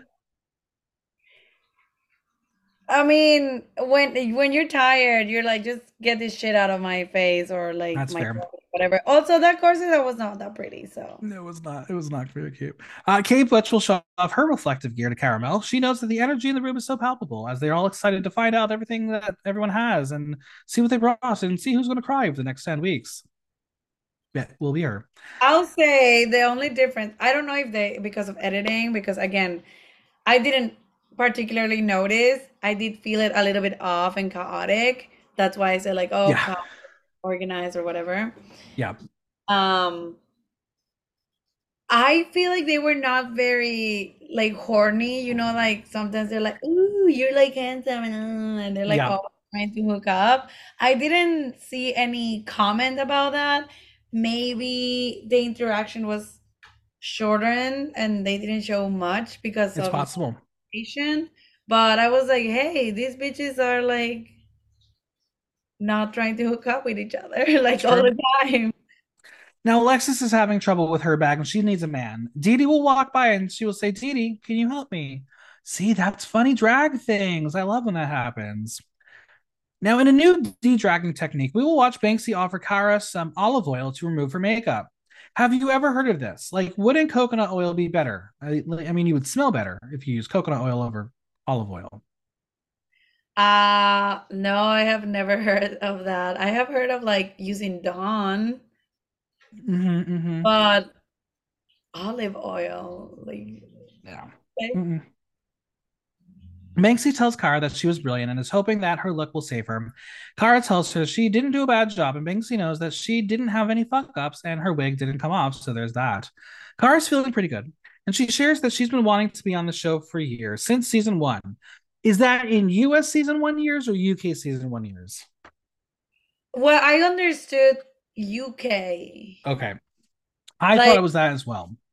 Oh, because then, like, she said something about, like, oh, I've been auditioning, but it wouldn't feel right because like I was doing right. my transition and what I understood is like her transition was kind of recent. Yes. So I guess she meant UK. Well, she is happy she wasn't on at that time because she was going through gender dysphoria. Uh, this was revealed to be her sixth time auditioning. So I guess it was probably the five times here and probably once in the US one. I don't know what season. But she knows it's her time now coming out as a trans woman because it allows her to be herself and go on stage much more confidently. She says now that she is comfortable with who she is, she can do this competition and just be. She's feeling good and is on the right road living her life as a trans woman. She loves it, and we love it for her. I mean, she's eating right now, so. She is. It is elimination day, and thankfully, that edited out queen was the first one in the room, so they could just miss her as the other ones will follow behind. Ginger is feeling a bit nervous. She reminds us that they have been judged from the second they arrived. She loves the ball, but doesn't think she gave the performance she's capable of at Clip Kip Tickety Boo. She has been cast with a load of dancing queens who have the moves, and she has the fear. Now, we're going to head over to the little corner of Naomi and Tomara as they ponder who is the biggest competition so far. Naomi says, Miss Naomi Carter. And Tomara for a second is like, who's that? At least they can laugh. But I mean, hey, if you're saying yourself is the best competition, that's good confidence. Yeah, that's good confidence. Honestly. We'll then move over for a moment between Vicki and Michael, who reminisce about knowing each other for years. They talk about a pride 15 years prior where Vicki was a backing dancer for Michael. And Michael gets emotional as they are a bit older and says it's nice to have someone who understands where they come from in their generation. They know what it's like to try and get knocked back in the business. Michael's going to start an interesting little potential winner edit with a confessional where she shares that she has put so much work into her career. She had a record deal that fell through. She's done music videos that have never gotten released. She's had times where she thought this is not good enough and this is not for her. She has worked hard. She's done shit gigs, got changed on old beer bell- barrels, stinking like piss. Vicki reminds um, them that they've had rainy nights driving 400 miles to shows for four people and the barkeep who's just going to offer you a drink. Now, Michael says to be there is emotional because they work their balls off. She says to finally get the validation after working so hard, she can't put it into words and tells anyone out there stick with your dreams, carry on, and keep going. Make it happen for yourself. And those are good words. I needed to hear that kind of stuff. Thank you, namesake Michael. Yeah, I know. And it's like, I also feel that sometimes. Like, I'm like, why do I keep doing this? Like, damn it. Um, I think like for being in drag race and especially because a lot of other drag queens and drag performers watch it, I think that was a cool message. Yeah, and that's why I think like Michael might have a winner at it right now. Like they're really like this one's to watch.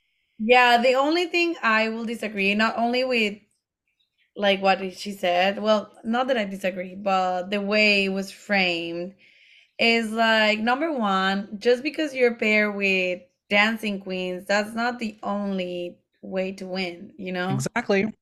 Like again, Bianca won and she doesn't dance like Has there been a single dancing queen win Drag Race UK? no. Exactly. No, Exactly. that's true. But like, you know, I, I know dancing queens do well, like even in show business, like Of out course, of course. out there. But you have your own thing. So like I, I disagree with that narrative. And the other narrative that I don't really disagree is like, yes, I mean it's a journey, but they talk like they're like 60 years old. I know, I know, and that's what kind of like that hurt my heart a little bit because it's like, oh my god, you're like I'm in the same age bracket that you're all talking about. I'm not that old, I don't think. Yeah. I still think I'm like 22. I don't feel it. My body says fuck you, you're not 22, but I feel like it. I want to be. Yeah, well, but I also I don't feel that narrative like saying like, oh, I'm too old, I'm too old. I know in, in the gay world, like being 30 is like you're dead, but you're not that Thanks for reminding me.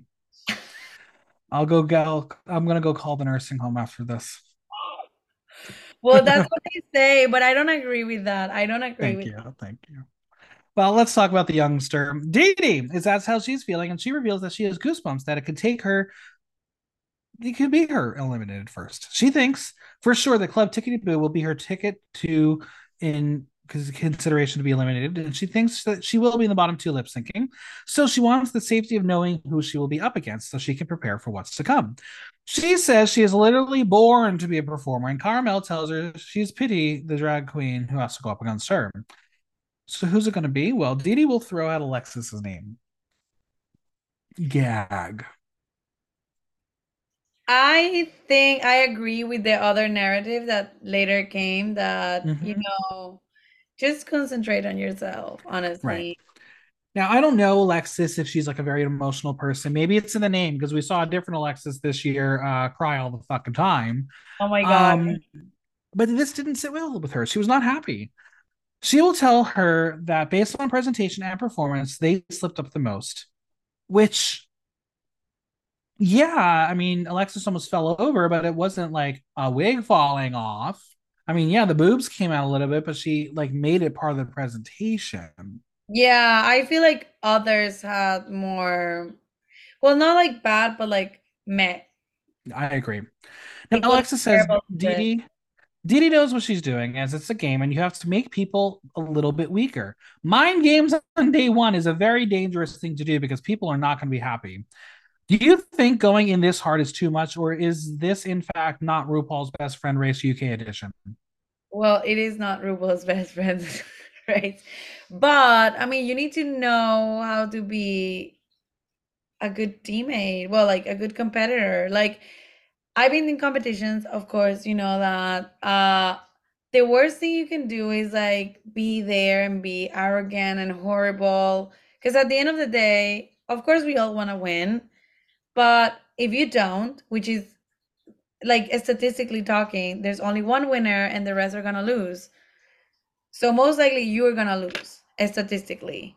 Yep. Why don't have fun? Why don't enjoy the journey? And you know what? Make friends that they can be lifelong friends. And I have. I, I, I, I don't. I'm not trying to be ageist here, but I, I think it's Dee Dee's age. I just don't think she's experienced the world enough to know what she's doing is actually harmful. Because I'll admit it, like back when I was 20 years old too, I probably would play mind games in order for myself to get ahead. Now, looking back, would have been it would have been stupid for me to do that to try to hurt and harm someone.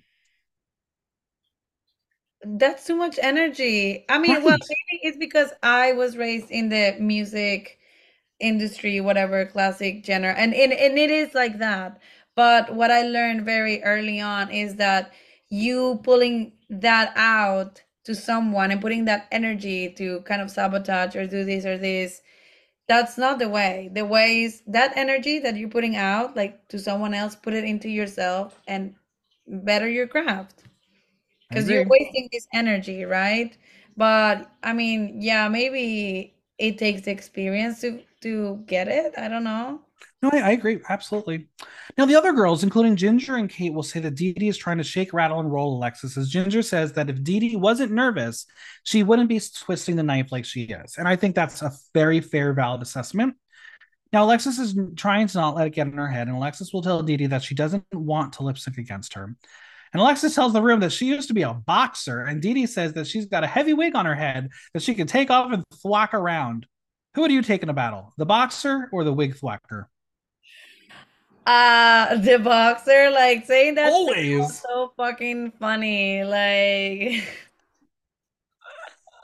I don't want to say. Sh- sh- Alexis kind of reminds me a little bit, and maybe it's the accent uh, of Flor from Drag Race Down Under. Oh my god, like a little Chihuahua. I think Alexis said that comment too. I was like, just to defend herself. It, it, I don't think it was the best comment to say out there. It was but, cute though.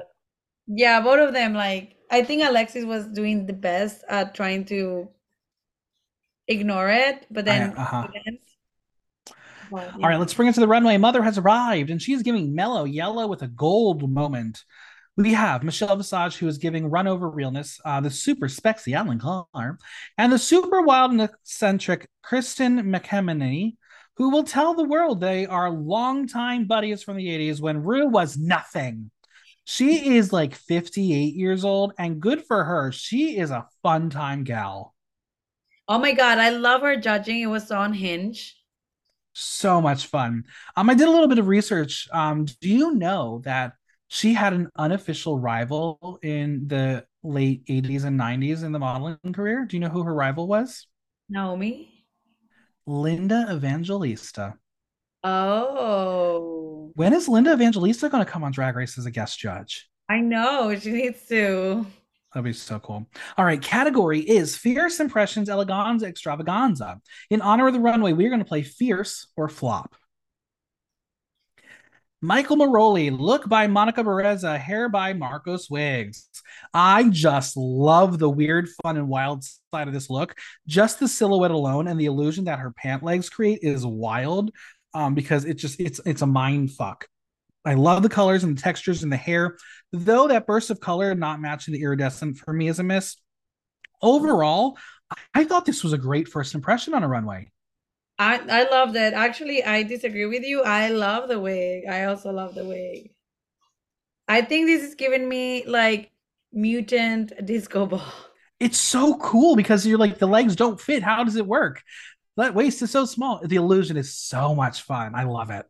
Yeah, no, I love it. This is like great. And I do like the wig. I think like it gives a little bit more like breaking off of all this sure. like in, you know, darkness a little bit. Michelle says when she first walked into the workroom, they got they kind of understood who she was with a little touch of a Lady Gaga tribute act. She says her performance was full of energy and performance is really key. Alan says he loves the mixture of textures with the leather and the spikes and loves the way the sequins shimmer. Kristen says she couldn't take any notes because she was gagged, especially the butt. The butt makes her crazy. And Rue loves the outfit and calls it so much fun. She asks where she got her sense of style, and she says television and magazines. When she was a young gay kid who lost herself in pop culture and feminine energies, Rue asks where she grew up and if there were other gay other kids looking at television and magazines. But Michael says in Newcastle, they weren't allowed to find and tell each other as it wasn't spoken about back then. She wouldn't change it because if she didn't see it from the other side, she wouldn't have fought so hard to get where she is today. Okay, I'm really feeling this Michael vibe. I'm gonna give it her fierce. No, I 100% fierce. Yes. Audience 81% fierce, 19% flop. What? I know, right? Alexa Saint-Pete, look by Stingray, hair by Polished Wigs, jewels by Vicasarge, nails by Icy Nails. I love that she is paying homage to Poland in this twist on the traditional garb with a fetish influence. She is very petite, but she makes herself have a presence. I love the color story. I think the sleeves could have been a t- bit tapered, but I understand why they have a bit more of a flow. But if the goal is to do you, she did that. I know who Alexa Saint-Pete is by three looks.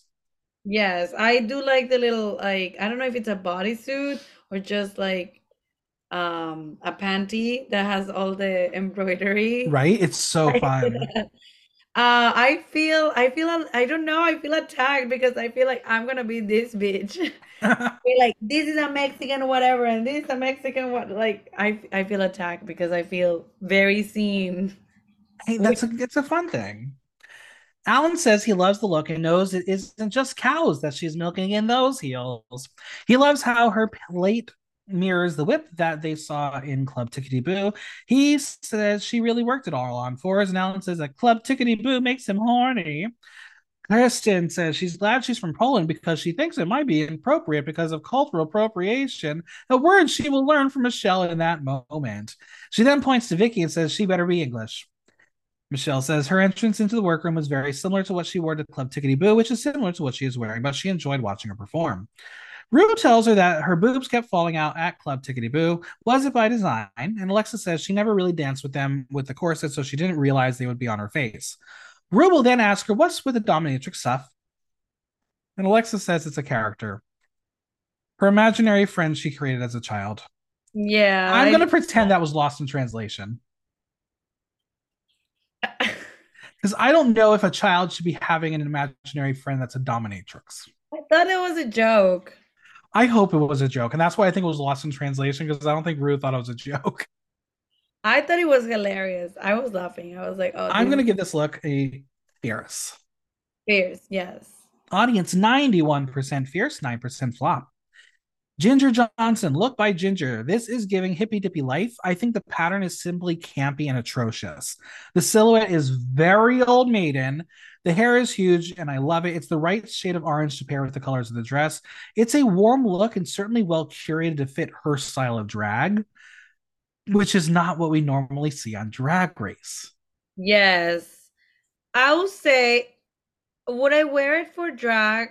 No. Would I wear it in my regular daily potato life? I will cut it, but yes, I'll wear it. Like I'll cut like that's too long. I'll wear yeah. like like a short, like summer dress. But I think it's beautiful, to be honest. It's just I will not wear it for drag. But yeah, I, I think it's very like her drag. Absolutely. Alan says in Club Tickety Boo he was a little disappointed that she didn't put more into it. He will ask if she finds it hard to do the dancing, and she says, Sober at four o'clock in the afternoon? Yes, it's a bit tricky. I get that. He says her look is so stunning and beautiful in its softness and mentions her chewed flower. Michelle says she doesn't want to say her look saved her, but says her look entering the workroom she's seen before. But this is done so beautifully with the hair being touchable, the paint is good and simple enough, and yet it's drag enough. Kristen says she would wear that dress, but she'd have to get the boobs taken in a bit. Ruth says she loves the dress, calling it beautiful, and says she lucked out because no one else had anything like it which was not necessarily true. She'll ask made it, and Ginger says that she did and made everything she brought to Drag Race apart from one outfit. So Kristen asks if she will make her stuff, and Ginger says yes. And I hope Ginger messages her and is like, "So what do you want me to make you? And can I have like a thousand million dollars?" I know, seriously. I'll I'll give it a fierce. I give it yeah, soft fierce. Because I do like the dress. The dress. I agree. I'll go soft fierce. Fierce. Soft fierce. Audience 52% fierce, 48% flop. DeDeLicious, no designers listed. I feel like Didi is going to be the queen with a massive redemption arc because this was not a fantastic episode for her. I love the red and the elements that make this classic drag silhouette. Obviously, the construction leaves a bit to be desired in the collar. The hair is stunning, the makeup is stunning. I want a necklace. Um, I almost would have liked to see what happened without the collar. I think she needs to get uh boobs that are like a little bit more up. Sure. But other than that, the outfit is stunning.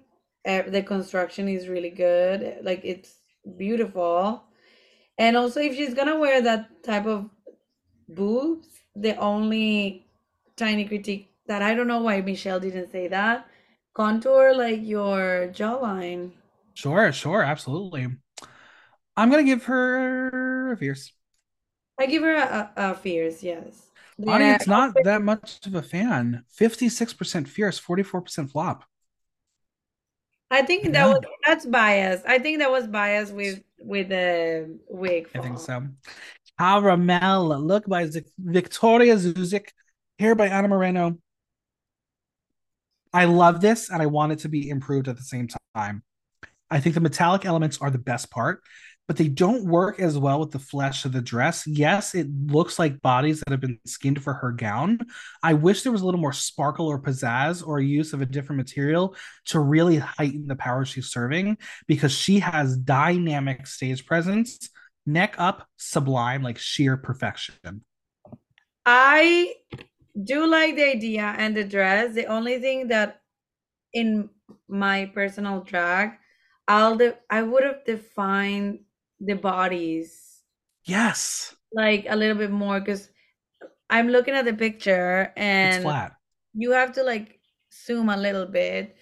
So if they will they were a little bit more defined or maybe like painted. I don't understand. I like I don't it know. needs a little more definition. Yeah, more definition. That will be fucking cunt because the concept is there, the mug is there. That wig my God, it must be fucking heavy, but beautiful. And expensive. Mm-hmm. Michelle says her look entering the workroom was very strong. She says it was very Ciara in Wakanda Forever, and she's not leaving. She says her face is flawless. Alan says he is intrigued. He says there are two caramels, one on the runway, creme caramel, and in Club Tickety Boo, salted caramel. He says her writting around was so much fun and was actually making his heart pump and race. Kristen says she wants to eat her. She says the headpiece is phenomenal and says it hurts her. If hers hurts, then Cara's must really hurt. Rue says when she was up in the club, she was hot caramel and says that she really let them know who she was. Cara will say, even out of drag, she tries to exude and make herself believe the power she has inside of her. And Rue's like, oh my God, you're speaking my language. Um, it's a fierce. Super fierce. Like, my God. She ate. She stomped there and said, This is my show. Audience 88% fierce, 12% flop. I don't understand these people. Banksie, look by Licorice Black, corset by Mystic Couture, hair by Florencia Wigs, jewels by No Basic Bombshell. Uh, Brooklyn would love her. Sign her up for Bushwig next year. Um, I, I think this is very interesting look um, where it has in the namesake inspiration with the graffiti art, but the execution of this gown, it's it's she's stuck if you can't walk in your look is successful. I know this is a ball, but was like the rat thing a curated thing, a last minute addition to the hair? Um, I, I really think the hair is giving you like Marie Antoinette, while the rest is giving you poor ruffian fighting in the Revolutionary War of France. I'm not sure I'm connected with Banksie. I uh this time I I'm not a fan of the rat. I think she does have a thing with the rat. However, and this time I do like the gown. The gown is beautiful. Maybe she should have like practiced, yes, or make sure like it's walkable. Yeah. But like I, I I will say that this is more fashion type of dress, like not really performance or like not even a runway. This is like photo shoot dress. Because I'm watching the picture and it's gorgeous and it's like stunning, right? And the aesthetic is right. Well, except that little rat. But right, it's weird. Other than that, like I think the fashion is there. Just yeah, she has to polish all these little things, like maybe be able to walk. And well, now if she's gonna commit with the rats, maybe she needs she needs like an actual rat costume. I was gonna say an actual rat. And I'd be like, no, no, no rats, no rats um, oh my god, now you're now you're making me think like her drag con booth is gonna be a rat. Ew, no, it's a flop. It's a flop. I think it's fierce, but a very soft fierce because I do like the, the gown. The gown is beautiful and it's the first time we see her with actual clothes. It's true. Um, guess what? The audience agrees with you. 64% fierce, 36% flop. Vicki Vivacious, look by James McAvoy costumes, hair by Webster Wigs, jewels by Butler and Wilson. I didn't get to see the changing of the guards when I went to Buckingham Palace, so this will suffice. I think this is a very camp and silhouette. It's a nice homage to what she does. I think the fabric is very literal, which is fine because the imagery is present. And while I think a draggier fabric would have been cool, the hips don't lie and they are the story. The pleasers, I know they're a drag go to, but I just it's a waste. But overall, it's a solid look. Well, different to you, I did go to the change of guard. Uh, I think I just didn't want to wake up in time. That was my problem. it's a very well executed outfit, but it's not super excited. It's kind of very little literal. Like, yeah. If it wasn't for by the exaggerated hips and more like toy soldier kind of yep. aspect, it's super literal. Like I agree.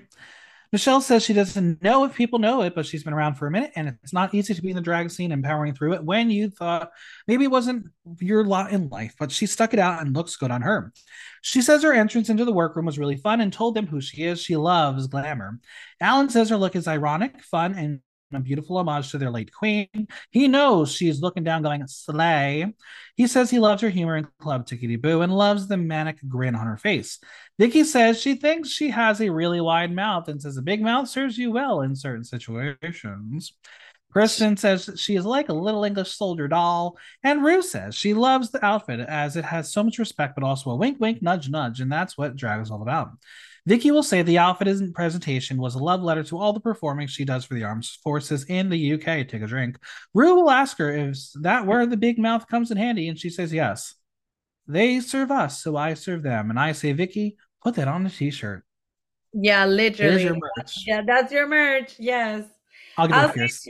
For me, it's a soft fierce, but not not because it's a it's bad. It's very pretty. I think she could have made better that outfit better. Yeah. More camp. Audience 80% fierce, 20% flop. Kate Butch. Oh, Kate look by Kate, hair by Chris Smythe. Um, there is so much that I loathe about this look, and that's I, um, well, everything. I get it, old so, but literally, do not wear granny's curtains. I think the Healy situation make her float is camp, but I guess it had to be considered camp to wear this atro- atrocity as well. The dress with the light green leaves and the purple grapes are fine, but then to have two shades of green as the lining and horsehair, no, ma'am. There is so much structure and shape that the proportions of the hair are so wrong. I feel like she is a character from a Charles Dickens book. I'm not getting a good fierce impression here. I love that you said that you're gonna try. Well, like that you said some positive things. I I hate this. Burn it. I don't have I anything to say. I mean, what is with her and putting things in her hair too? Between the bow and the grapes, like why? I mean, I love a good fascinator, but this is burn it burn it. Like it's a flop. Burn it. Yeah. Audience, like, you are. I know you audience. were kind and everything, but like the print. The, it's so ugly. Like if this category was ugly dress, yeah, she wins. um, the audience, you were very kind. Thirty-five percent fierce, sixty-five percent flop. Miss Naomi Carter. Okay, the color theory, yes, blue and orange are complementary colors, except in this situation. No, I feel like she's about to go cheer on the New York Knicks in the 70s. I like the dress, I like the hair. I hate the Cookie Monster robe. This was a moment to edit. I, yeah, I will say I like the robe, the robe idea, but yeah, not the texture. I would have made maybe some another type of fabric. Uh, I don't hate the combination. I think it's very simple and boring. Yeah. It's way. so basic. Like not even like Diana Ross also had fun outfits. It's not It's true. It's really true. Um, I'm gonna go soft fierce. Yeah, me too. Because he's audience, not ugly, it's just meh. Yeah, audience 60% fierce, 40% flop. And finally, Tomara Thomas. Again, like...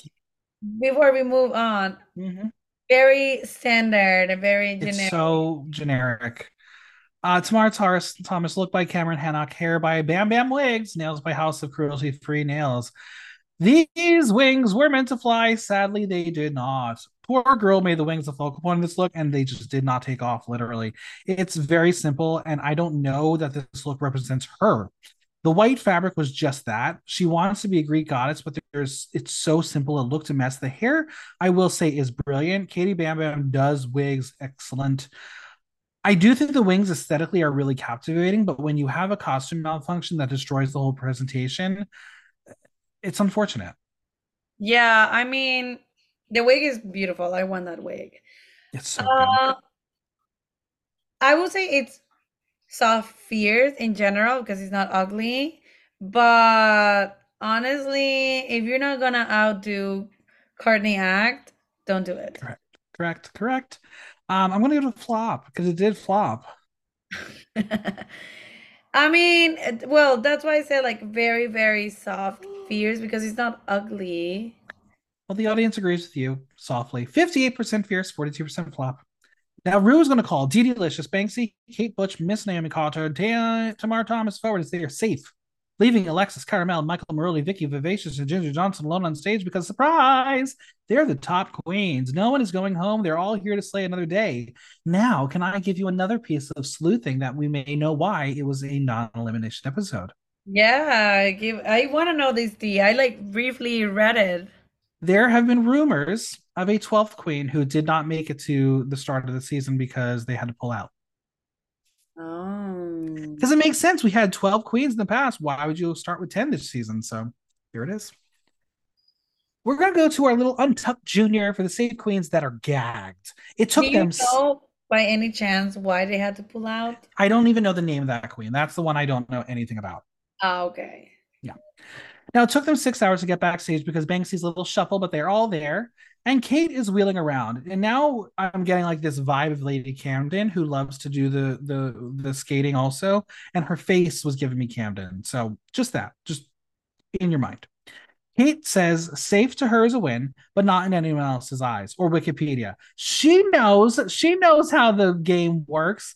Wikipedia, the Drag Race Wiki, they just they control your life. Yeah, no, she's funny. When she said that, I was like, this bitch is funny. She just needs to hire a fucking stylist. Yes.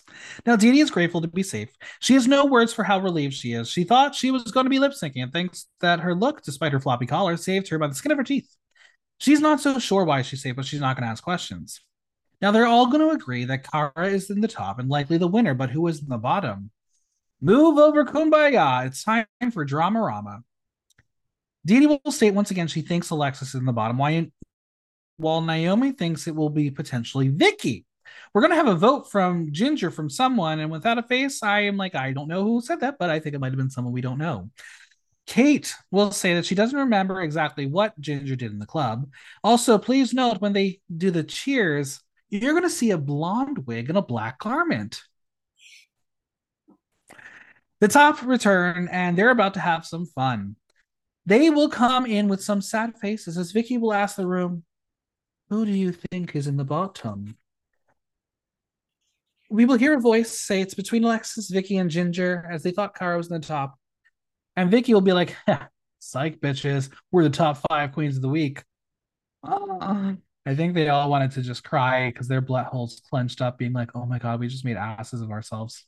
Literally, I know. I mean, I I wouldn't ask that. Honestly, that's just asking for trouble. Oh, and fighting and yeah. Now again, some of the girls are going to have bad feelings for multiple reasons. First, because they called out some of the other girls who they thought were the worst, and second, when they just found out that they were in fact the actual worst. Yes. Then I mean, will ask, yeah, go ahead. Sometimes the the delusion is up here. I honestly, I wish I had a a worst case of drag delusion because sometimes I am very self-aware and I'm like, oh no, this person is gonna win or this person is gonna win. And most of the times I like fairly all right because I I have eyes, you know.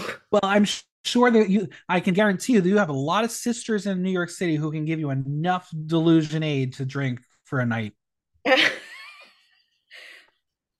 Not say names. Anyway. I know plenty, don't worry. Banksie will ask who they think would have been in the bottom, and Cara will say Dee Dee, and will also say Tomara because of the wings. Now Tomara is ready to have those wings get clipped. Sabotage. Uh, it's her outer saboteur. Yeah. Alexis, who is just not having a lovely time, will ask why they thought they were the bottom three. And Banksie says it's because she set herself up in the mirror. Alexis will respond by saying she didn't start the conversation, but Banksie will say the conversation was had, and Dee Dee will admit she did think Alexis would be in the bottom. Alexis thinks she should have never questioned herself being in the top.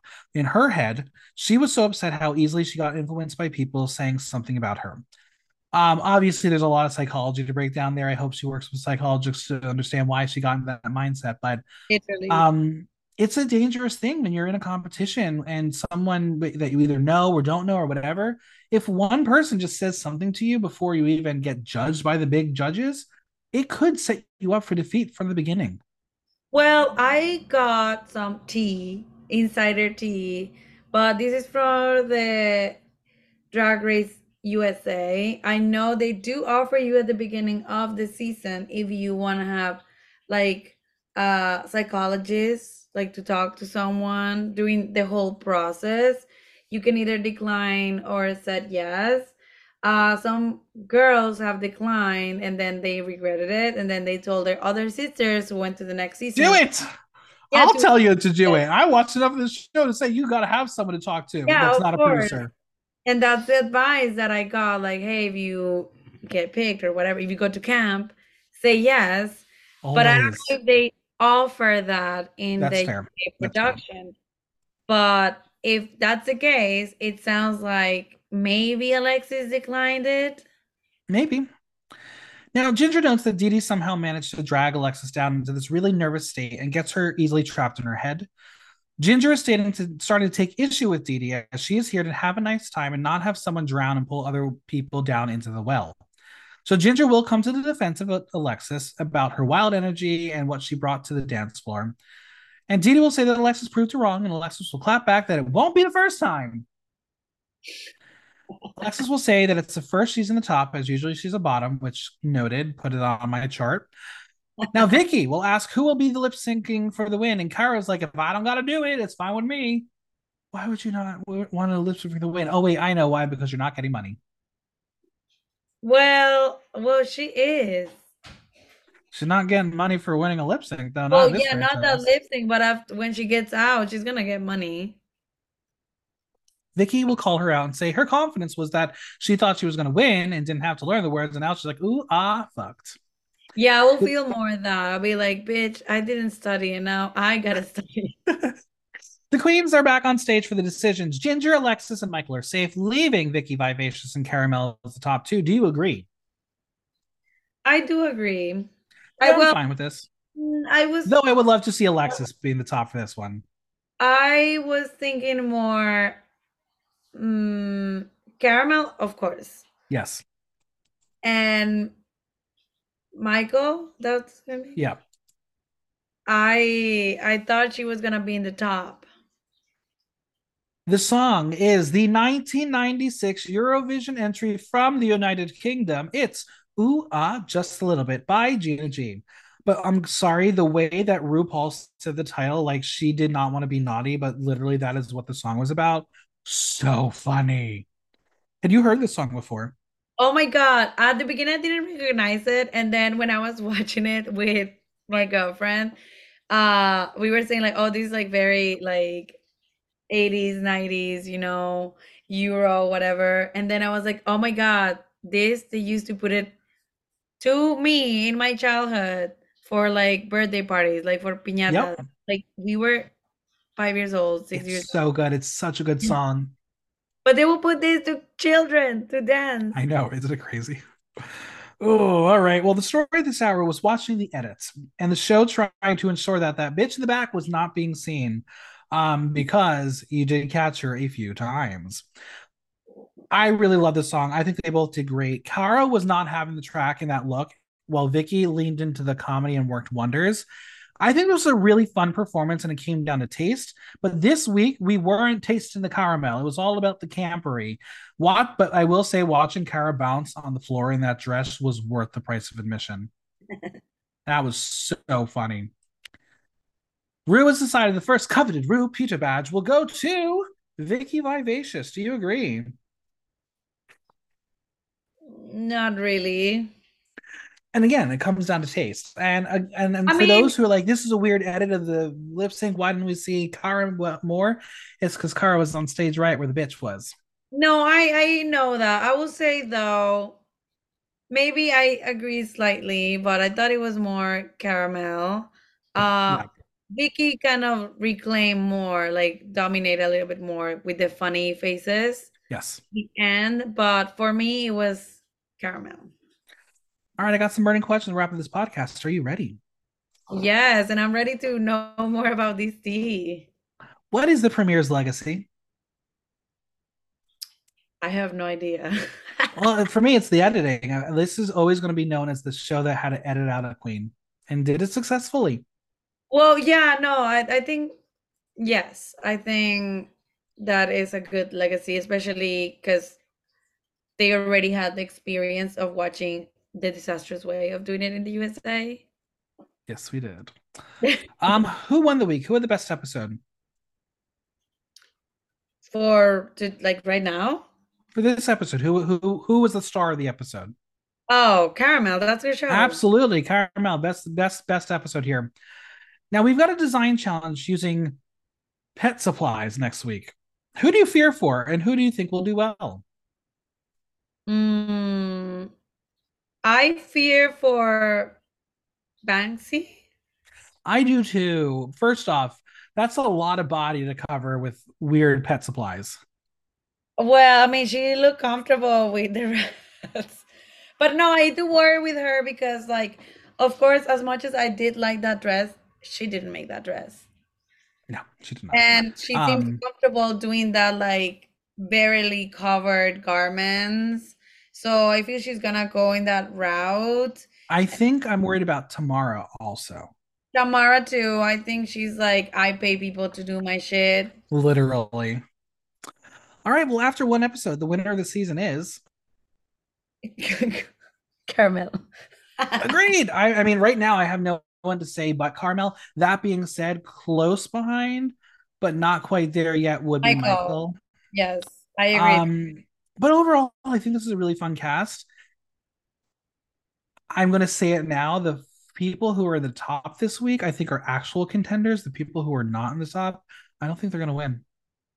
I, yeah, uh, well, there's like this theory that normally the people who do well in the first episodes or like the winner of the first episode, they go to the top. That's a theory, right? But well, it's find out. I mean, listen, I'm sure there are statistics about that somewhere. I just don't have time to figure it out. No, of course, no. There, there are, and I saw it once, but it was too much for me.